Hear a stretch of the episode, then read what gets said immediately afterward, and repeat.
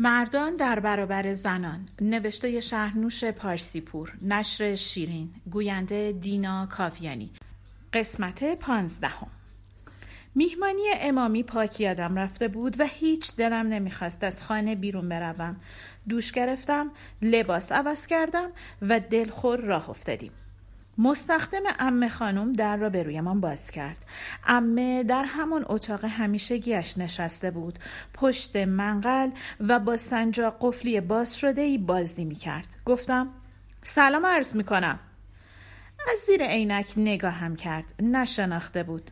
چینی گفت: احمد. گفت: آها، پسر خوب، بفرما آقا جان. جایی را در کنارش نشانم داد و من نشستم روی تشک. گفت: قنچه، برای آقا چایی بیار. گفت: سوزن وافور رو گم کردم، بدبختیه دیگه. گفتم: بدید براتون درست کنم. گفت: پیر شی الهی. من سنجاق قفلی را گرفتم. عمه کاملا بازش کرده بودم، اما کج و کله، باید صافش میکردم. چینی گفت میرود دوش بگیرد و لباسش را عوض کند. عمه گفت: صبر کن عمه، مادرت عصری تلفن کرد، باید بری اصفهان. گفت: چرا؟ خبری شده؟ چینی بی حرکت مقابل در ایستاده بود. هیچی، پدر جانت یکم مریضه. گفت: خیلی بد؟ عمه گفت: نه جانم، فقط مادرت دلش میخواست ببیندت. چینی از اتاق خارج شد. گفتم: خیر باشه، ایشالله که چیزی نشده. گفت: نه بابا، هیچی نمیشه، هیچ وقت هیچی نمیشه. عمه سر حال نبود. گفت: هیچی نمیشه، منتها گاهی سپلشک میاد، از اون طرف از صبح کسلم، از این طرف قنچه خانوم میخواد از این خونه تشریف ببره بره، از اون طرف سوزن وافور رو گم کردم. گفتم: کاش خانوم غمها همیشه همین چیزا باشه. گفت: ای آقا، غم پیری خودش مادر غمهاست. گفتم: ماشالله شما که پیر نیستید. گفت: قلبم که جوونه، ولی با تنم جور در نمیاد. کتی رو که نگاه میکنم انگار خودم رو میبینم، انگار همین دیروز بود. من بغل دست پسر نظام الدوله تو هجله وایستاده بودم. گفت: سن کتایون من 2 بچه داشتم. گفتم: ماشاءالله. گفت: بله. عمه زد روی دستم. میدونی چی کارش کردم؟ گفتم: چی رو؟ گفت: نظام الدوله رو. گفتم: چی کارش کردید؟ گفت: ولش کردم. عمه لبهایش را جمع کرده بود و از زیر عینک با شیطنت به من نگاه میکرد. پرسیدم: چرا خانوم؟ گفت: الدنگ غریبی بود آقا. یه روز گفتم میخوام برم دیدن پدرم کرمانشاه، رفتم و دیگه برنگشتم. عمه ناگهان شروع به خندیدن کرد، خنده‌ای ریز و غریب. در خسخس خنده بریده حرف میزد. گفت: مادر شوهرم هم بردم، خدا بیامرز، زن خوبی بود. گفتم: بچه ها؟ عمه با حیرت به من نگاه میکرد. بچه ها؟ گفتم: فرمودید 2 بچه داشتید؟ گفت: آره، هر دوشون مردند. عمه دوباره در هم رفته بود از اسهال. هی گفتم به بچه اسهالی آب نده، ما هم ندادیم، انقدر ندادیم تا هر دو از بیابی خوش شدن.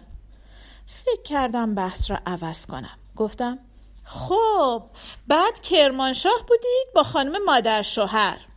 گفت: بله، 2 موندیم کرمانشاه. گفتم: مادر شوهر نمیخواست برگرده پیش پسرش؟ گفت: نه بابا، مردک گوه اساقورت داده ی دبنگ. گفتم: خیلی بد بود؟ گفت: گوه بود آقا، با 7 عسل نمیشد خوردش. میدونی با گربه ها بد بود، گربه ها رو از دمشون میگرفت، میچرخون دنگ میزد به دیوار، همینطور همیشه لکه خون بود رو دیوارا. گفت: من عزیز کرده پدرم بودم. بابام بهم میگفت بلبل، بس که خوش سر و زبون بودم. اگه این دیوونه پیدا نشده بود من همینطوری میموندم پهلوی آقا جونم. گفتم کدوم دیوانه؟ گفت سحوری. تار میزد، یه عالم گیس داشت، براق چیندار میافتاد تو صورتش. گفتم سحوری نذاش پهلوی پدرتون بمونید؟ گفت پیغام داد به کلفتمون که من دارم خل میشم. منم براش ترسیدم، نمیخواستم خل بشه. گفتم به آقا جونم که میخوام شوهر کنم. بیچاره پیرمرد گفت دختر، این مطرب در شأن خانواده ما نیست. آقا به گوشم نرفت که نرفت. چه بدبختی. گفتم مگه بد بود؟ گفت نه بابا، بد نبود، عصبانی بود. عصبانی که میشد خون جلوی چشاشو میگرفت. گفتم مادر شوهر چی شد؟ گفت کدوم مادر شوهر؟ گفتم مادر شوهر قبلی. گفت هیچی بیچاره، تو خونه خودمون عمرشو داد به شما، همون کرمانشاه خاکش کردین. من سنجاق قفلی را کاملا باز و صاف کرده بودم، دادم به دستش. گفت پیر شی الهی، اگه من یه پسر داشتم حالا سن شما بود. چیچینی به اتاق برگشته بود، لباسهایش را عوض کرده بود. گفت عمه جون، من با احمد مهمونی دعوت دارم. عمه گفت ننه، مادرت خیلی تاکید کرد زود بری اصفهان. چیچینی گفت خب حالا تلفن میکنم. باید نیم ساعتی معطل تلفن میشدیم و عمه از آقای سحوری به آقای تربتی رسید و از آقای تربتی میانبر زد به شوهر آخرش فتح اسکندری. با وجود همه شوهرها عمه بی بچه مانده بود. 2 بچه اول از اسهال مرده بودند و 2 بچه دیگر در شکمش. از ازدواج اول فتح اسکندری 1 پسر مانده بود که حالا به عمه ارث رسیده بود و در آمریکا درس می‌خواند و عشق عمه بود. قرار شد چیچینی روز بعد به اصفهان برود. پدرجان در رخت خواب بود و مادر سخت دلش می‌خواست چیچینی را ببیند. به رغم حالت خلخلی عمه، تصور من این بود که گزارشی از حضور من در زندگی چیچینی توسط او به مادرش رسیده بود. باید میرفتیم خانه امامی. میهمانی به همان حالت همیشگی میهمانی‌های امامی بود و چیچینی ساکت بود. کوشیدند او را برقصانند یا کاری کنند که به حرف بیفتد، به عادت معمولش که توقع جمع بود. اما دختر دلاک خودش بود. بیرون که آمدیم گفت شب را باید به خانه خودش برود تا صبح برای رفتن به اصفهان آماده شود. با اتومبیل کرایه می رفت. پیاده شد، سر حال نبود. برگشتم به خانه. مدتی در اتاقها راه رفتم و اساسیه را وارسی کردم. هنوز پرده ها را درست ندیده بودم. بعد در همان رخت خواب قدیمی خوابیدم. روز بعد شمسی تلفن کرد. بعد از ظهر همان روز که دیده بودمش رفته بود بازار و تمام پارچه های لازم را خریده بود. ملافه ها تا عصر 5 شنبه حاضر می شد. بچه ها از ظهر 5 شنبه می رفتند خانه پدرشان تا عصر جمعه. بنابراین شمسی می توانست عصر 5 شنبه با ملافه ها به خانه من بیاید و شب هم بماند.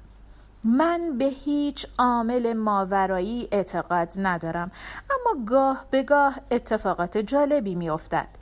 دختر رفته بود به اصفهان و شمسی می آمد. همه چیز بدون دخالت من جور شده بود و سر سوزنی به کسی لطمه وارد نمی شد. 2 روز فاصله تا آمدن شمسی را صرف خریدهای کوچک و بزرگ می کردم. نمی توانستم منتظر بمانم که دختر از اصفهان برگردد. رفتم بازار و 2 زیلوی کوچک و خوشنقش قشقایی خریدم. حق با دختر بود. زیلوها عدم هماهنگی میان رنگ موکت و مبلها را می پوشند. از صنایع دستی ظرف و ظروف روستایی خریدم که با میز و صندلی ها جور در بیاید. وسوسه شده بودم تلویزیون هم بخرم، اما دیگر حساب بانکی جای خالی نشان نمیداد. از آن گذشته که باید قسط امامی را هم میدادم. دیوانه‌وار به خریدن یک دوربین و بقیه لوازمش فکر میکردم. برای اینکه این کار حتماً بشود، مقداری مقوای کلفت سیاه رنگ خریدم و به پنجره‌های اتاق خالی چسباندم. بعد یک کتاب خودآموز عکاسی خریدم تا گشایشی در پول خرید دوربین و وسایل دیگر فراهم بشود. کتاب را در اداره می‌خواندم و کتاب می‌گفت غیر از دوربین به عدسی‌ها و ده‌ها وسیله دیگر احتیاج هست. بعد هم وسایل ظهور عکس. باید روی موکت اتاق چیزی می‌انداختم تا دواهای عکاسی آن را ضایع نکند و در آن چند روز به کلی یادم رفته بود عرق بخورم. عصر پنجشنبه رفتم به سراغ شمسی. شمسی یک چمدان ملافه حاضر کرده بود و یک دیگ غذا برای شام شب و نهار روز بعد. همیشه فکر همه چیز را می کند. میوه و سبزی هم خریده بود، انگار که به پیکنیک می رود. می توانستم به خوبی بفهمم که این برای شمسی خانه نشین ضیافتی محسوب می شود. همه چیز را بار ماشین کردیم. گفتم شمسی جون، شب جمعه است، من تلویزیون ندارم. گفت به درک، یک شب که هزار شب نمیشه. این بیشتر از پیش ثابت میکرد که شمسی تا چه حد به این ضیافت ذهنی احتیاج دارد. آمدیم خانه. من با چمدان ملافه ها جلو میرفتم و شمسی دیگ به دست از پشت سر میآمد. در را باز کردم و چمدان را گذاشتم کنار ورودی. بعد رفتم در راه پله، دیگ را از دست شمسی گرفتم. میدانستم چقدر اشتیاق دارد خانه را ببیند. با دیگ رفتم به آشپزخانه، گذاشتمش روی گاز و برگشتم تا حالت شمسی را ببینم. شمسی در چارچوب در ایستاده بود و به نشیمن نگاه میکرد. قیافه حیرت زده ای داشت. گفت اینجا که خالیه. گفتم بعداً درست میشه. در را بستم و شمسی را بردم به طرف اتاق پذیرایی. همه چیز تمیز و مرتب و بوی اشیاء نو در اتاق پیچیده بود. بوی لاک الکل. شمسی با لبخند به در و دیوار نگاه میکرد. گفت خیلی خوب شده. راستی خوب شده. آمد تو و اتاق را دور زد. واقعا رفیقت با سلیقه است. گفتم درسته. رفت به اتاق ناهارخوری. چه میز شکیلی. گفتم رستیکه. شمسی با حالت خجالت به من نگاه کرد. گفتم از میز صندلی روستایی ها الهام گرفتند، البته روستایی های خارجی. بعد در بوفه را باز کردم تا شمسی ظرف‌های صنایع دستی را ببیند. زیاد از این ظرف‌ها خوشش نیامده بود. شمسی بشقاب گل سرخی دوست دارد. خانه‌اش پر است از ظرف و ظروف گل سرخی. گفتم مد جدیده، با وسایل ناهارخوری جور در میاد. گفت البته، واقعا خوبه، همه چیز خوبه. شمسی به اتاق خواب نرفت. رفت به آشپزخانه. گنجه ها و کشو ها را باز می کرد. گفت خیلی کسری داری. برات یه صورت می نویسم فردا که بعد همشو بخری. اگه خواستی با هم میریم. گفتم حتما با هم میریم. من بلد نیستم. لیوانم باید بخرم. یادم باشه. گفت فردا همه جا تعطیله. گفت خب شنبه میریم. گفتم باشه. بعد شمسی رفت به اتاق خواب. اتاق خواب گرفته بودش. گفت نه جدی میگم، واقعا خوبه، عالیه. از تعریفهایش لذت میبردم، هرچند که خودم کاری نکرده بودم، اما به هر حال حالا همه چیز مال من بود. با کمک شمسی ملافه ها را در گنجه دیوار چیدیم. شمسی توضیح داد که ملافه ها را از روی ژورنال های فرنگی دوخته است. ملافه های زیر گلدار بود، طرح‌های مختلف. ملافه های رو سفید با حاشیه گلدار. از هر نقش گل 2 دست ملافه برای 2 تخت خواب. گفت اگه زن نگیری همیشه باید یه دست ملافه تمیز و با یه دست ملافه کثیف بشوری. کاش تخت 2 نفره خریده بودی. گفتم تو اولین کسی هستی که توی این تخت میخوابی. گفت خودت چی؟ من دومیم. من تمام مدت تو پذیرایی میخوابیدم، تو اون رخت خواب.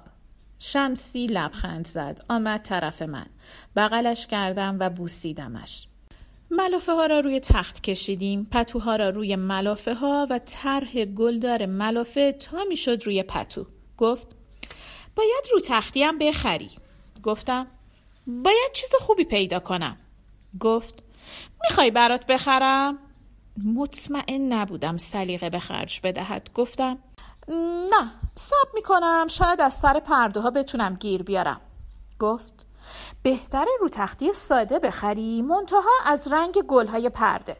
گفتم بعدم نیست. اتاق مرتب شده بود. رفتم از دم در برانداز کردم. فضای دلچسبی شده بود. گفت دیوارا خالی هن، یواش یواش باید قاب عکس ما به عکسی پیدا کنی. گفتم یواش یواش، تا 1 ماه دیگه همه چیز درست میشه. گفت خیلی خوشحالی؟ نگاهش کردم، واقعا سوال میکرد. گفتم نمیدونم، فقط میدونم یه طوری شدم. گفت خیلی خوبه. بعد آمدیم به نشیمن. شمسی گفت به آشپزخانه می رود تا مقدمات شام را فراهم کند. من به ناهارخوری رفتم. روی میز بشقاب و قاشق و چنگال چیدم و دستمال کاغذی گذاشتم. لیوان گذاشتم برای 2 نفر. بعد شمسی با غذا آمد. با سلیقه در ظرف کشیده بود. تهچین بره. زحمت زیادی کشیده بود. نشستیم به خوردن. دلم میخواست مشروب بخورم. 1 بطری نیمه پر داشتم در یخچال. آوردم سر میز.